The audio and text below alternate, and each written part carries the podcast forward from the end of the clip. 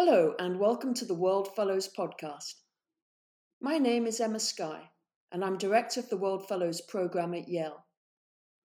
My guest today is Musa Mahmodi, an Afghan human rights lawyer. Musa, welcome to the podcast. Thank you, Emma. It's good to be with you here. So, Musa, you were born and bred in Afghanistan. Tell me about your childhood and your family. Well, thank you very much, Emma. Again, uh, uh, my childhood, as I remember, was normal. Normal as in the sense that uh, having a, a, protective and very kind family, parents, uh, were always for me there and for all of us. Uh, to me, as I remember, everything was okay at Kabul standard in this day I was raised.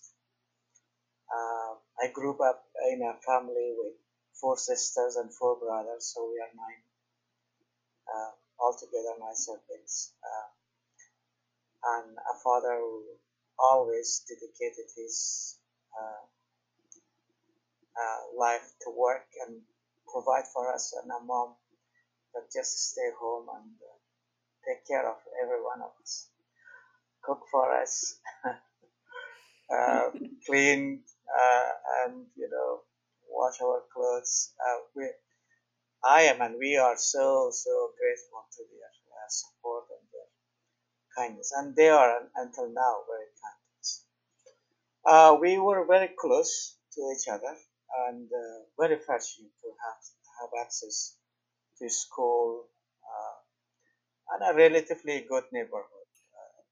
so that those were the advantages. Uh, I remember that time uh, because of the Soviet Union uh, invasion, many people were displaced and they they came to Kabul. and started, you know, to to build homes, houses, and you know, Kabul was sprawling, but the way I remember it, it was very good. And of course, I was we I was not that mature to understand the impact of war and conflict on all of us and every one of us. And but how old were you when the Taliban took over? Well, the, when Taliban took over, I was young enough to. Uh, I think I, I finished my high school at, at that time. So uh, that was unfortunately uh, uh the darkest era of our, of our, our life and everyone Afghanistan. So, what what was life like when the Taliban took over? How did your life change? It was as the, before the Taliban, there were relatively a very short period of uh, uh, peace in Kabul because before that there was a civil war. But when Taliban took over, it was that uh, they started with hanging and executing uh, the former Dr. Najibullah in a famous uh, uh, square of Kabul that we call it Ariana Square. And uh, I don't know for some reason uh, when they arrived in Kabul, then everyone said that they have executed and hanged Dr. Najibullah. And uh, a few friends and I, we wanted to to go somewhere, and then we we went we went there, and they, we were saying that you know crowds of people are coming and going in in in a very uh, uh, concerning ways of you could read worries, worriness from their uh, faces and their anger. And we went there and we saw, unfortunately, that uh, uh, image of Dr. Najibullah and his brother and another person was hanging from the uh, this traffic light flank of the tower, and, uh, and that really uh, set the scene uh, for everyone of our, us that grew up in Kabul being disappointed of Taliban, and they also did other plundering, which no one is talking about. They broke into every single uh, you know, car stores, for example, taking all the cars that people had in, in, at that time in Kabul. So like car shows, they were all broken, uh, and the cars were confiscated as well as other uh, other things. They, that that was a, a, chaos, and with that chaos, then the brutality and the uh, strict control of Taliban started. They, they immediately started uh, enforce their Sharia rule on women to not go out without mahram, uh, closing schools for uh, uh girls, ch- children. Uh, uh, and then we saw that the strict restrictions are coming, and then they, they were going after every individuals in Kabul, asking them to surrender their guns while the Kabulians did not have guns, guns were in the hand of government or former Mujahideen groups, but they find, found that uh, a way to uh, bring people to detention centers or harass them and collect money, and through that, you know, kind of both uh, uh, make the people understand that this is a new regime, a new rule, as well as you know making their pockets uh, bigger. Uh, so that was very, very uh, difficult for us to understand. And then it started uh, their uh, uh, the stories of how many people are arrested, how many people are killed. And then their fighting in near Kabul started in Shamali Valley, where they destroyed all the vineyards and killing a lot of people, displacing people. Uh, so, and of course, the images of you know Al Qaeda members and Arabs at that time we didn't know that they are member of Al Qaeda. We just were looking at them as foreigners, Arab people. And Kabul was cut off from the entire world. There was only two, or uh, later on, a several uh, line was direct line was from Peshawar to call, to call outside Afghanistan. TV was not allowed. Uh, uh, there was no newspaper. Uh, so everything was like Middle Eastern, uh, mi- mi- Middle Age kind of uh, era to live uh, at that time. Um, so, what made you decide you wanted to become a lawyer? That was a decision that, uh, because of seeing all those injustices, uh, broken systems and institutions, and there was no defense for ordinary people when it uh, when uh, there was a need uh, against the very uh, rogue state elements, individuals, and state systems. And there was always Afghan as citizens, they were not recognized as citizens. They were duty bearer to just follow the instructions and rules without having any rights or freedom. Uh, we, we did not have any constitution at that time uh, in or any form of uh, civil code or laws, and Taliban was just implementing their own interpretation of Sharia Islam and Sharia law. Then uh, that was uh, uh, a way that's to go and study law and then start to advocate for the people uh, to stand up against the tyranny of the system and find a way that, at least uh, through using uh, some of the arguments that they were using uh, to stop at, at some level or some point or at some degree their injustices. So studying law was very difficult, very challenging at that time because Taliban regime was also inserting their way of not allowing people to study many things that were very relevant to, to law in Afghanistan. Especially, there was no uh, subjects on human rights. Uh, uh the uh, philosophers that, that shaped the uh, philosophy of law or discussions, they were not allowed to be studied. Um, there was more much focus on Islamic law, uh, uh, uh, and not only Islamic law, which was good and okay because we have to we have to learn about it, but more on on Islamic uh, uh, theology and jurisprudence, uh, jurisprudence that they were wanted to, to, to teach. Uh, so that was a struggle every day, and uh, many classmates did not last until the end of the semester or the, the, the class. They dropped out, they uh, fled the country, they went outside the country, took refuge in, in, different uh, uh, part of the world. But I had to stay and continue until uh, the end of it.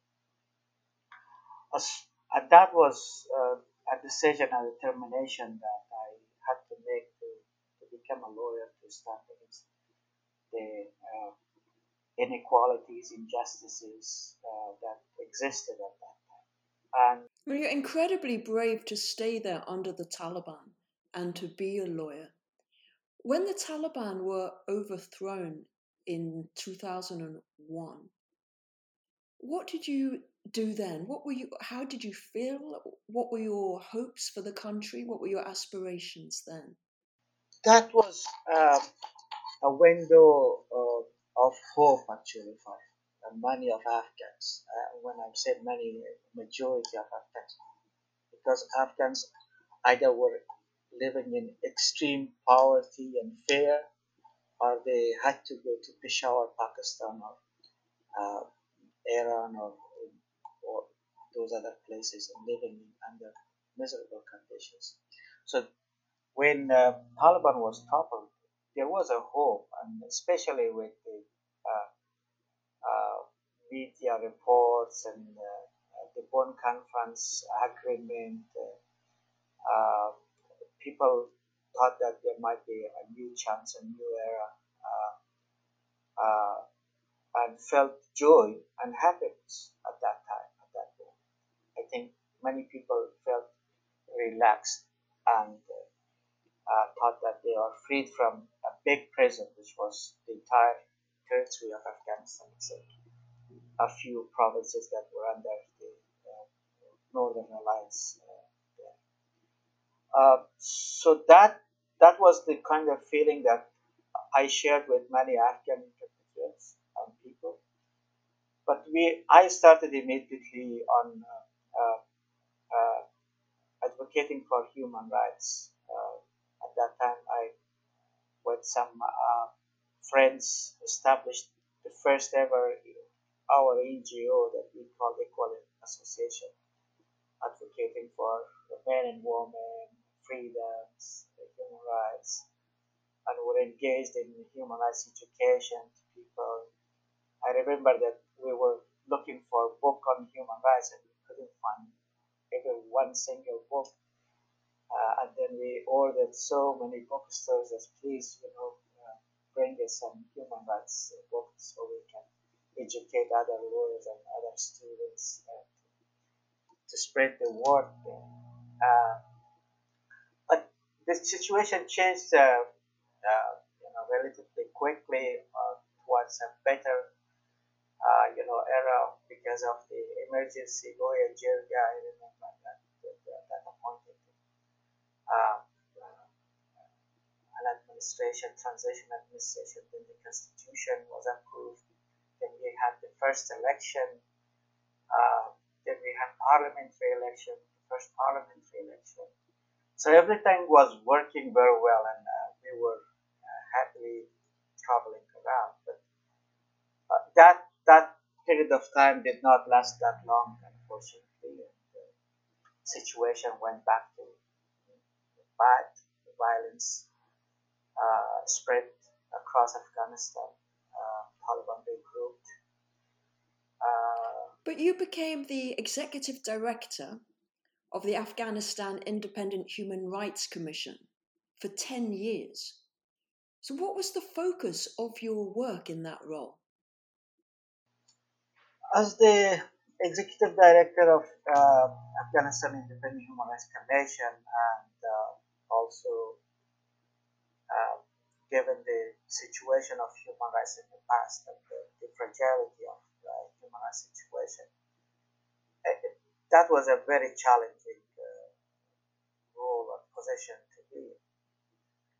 Uh, so my focus was on monitoring, promotion, and protection of human rights in general because of the Human Rights Commission's broad mandate, uh, and it, it was tasked to monitor human rights situation for work for promotion protection of human rights, and it ranged from child rights to women rights, people with disability, uh, working towards uh, accountability mechanism, transitional justice, uh, promoting human rights through human rights education, uh, research and studies, and investigating human rights violations at the same time. Focus on economic, social, cultural rights, civic and political rights, freedom of speech, assembly, association.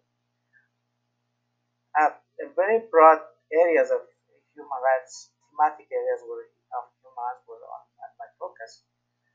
And also because of a new institution and lack of resources, I had to focus on providing resources to these programs to be effectively implemented and yield result in a very short period of time to uh, address injustices and, uh, human rights uh, violations quickly and everywhere because of a weak rule of law, lack of justice, and ongoing conflict, it was it was challenging and difficult. So my focus uh, was all on on those areas as well as uh, a general situation that the legal uh, framework must be improved, policies must be changed, amendment must be made to the uh, laws uh, and regulations, and a full compliance with international human rights uh, laws uh, should be there, and holding the government and other parties to conflict accountable for respect, fulfillments, uh, and protection of human rights.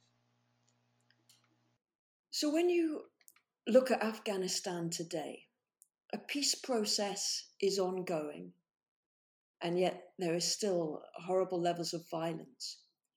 What are the key issues in the negotiations? And do you think they will be resolved?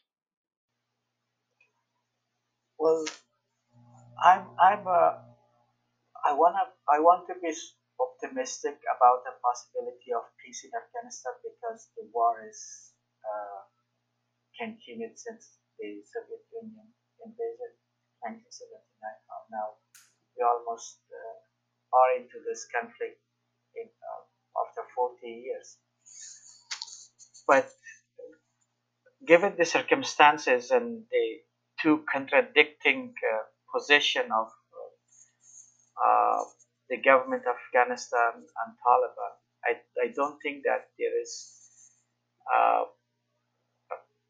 much hope for a quick uh, uh, achievement of, of peace or uh, or any results on the negotiation. I think it will linger on for some time. Uh, for Afghan government and people mostly that support that, it's how to preserve the progress that we have made in the past 18 years, and that is constitutions, human rights, women rights, uh, our government system, democracy, uh, participation in uh, election, civic uh, and civil society activities defending human rights, uh, uh, education, which is a new phenomenon in Afghanistan. Of course, we had education system in, in the past year, the communist regime and Zahir Shah, the kingdom, the, the monarchy system, but uh, now we almost have a universal education that's everyone has access to education in Afghanistan. Uh,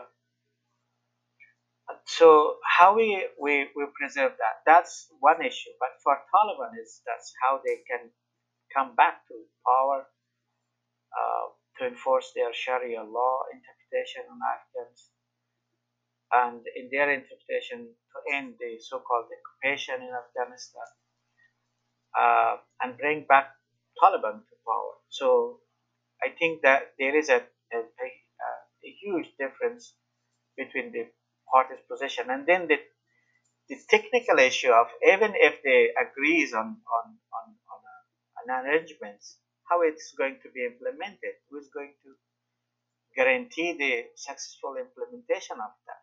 Uh, this disarmament, reintegration. Uh, uh, we need a, a functioning uh, government. Uh, Taliban has not produced people to go to uh, school or you know universities. How they are going to employ people? Are they going to recruit from their madrasas or they are allowing uh, technocrats and people with expertise and skills to, to, to work with, with, with them when they're and in the areas that they are in control of uh, sharing power. So these are all questions, big questions uh, that is there.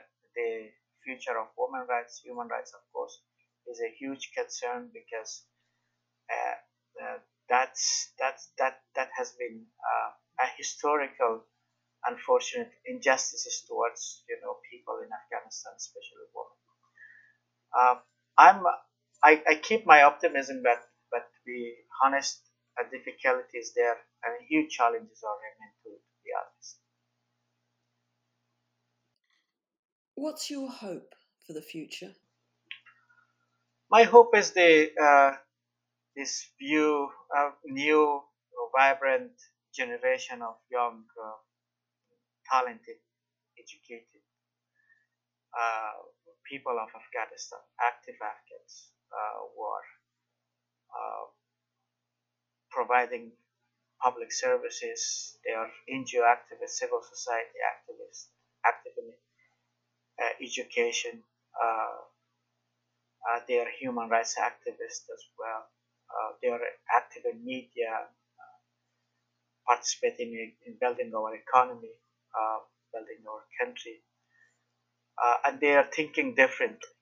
They are men and women that are sacrificing and they are aware of the challenges and the risk, but they still continue to do that. And we have seen, unfortunately, recently the sacrifices that they have made.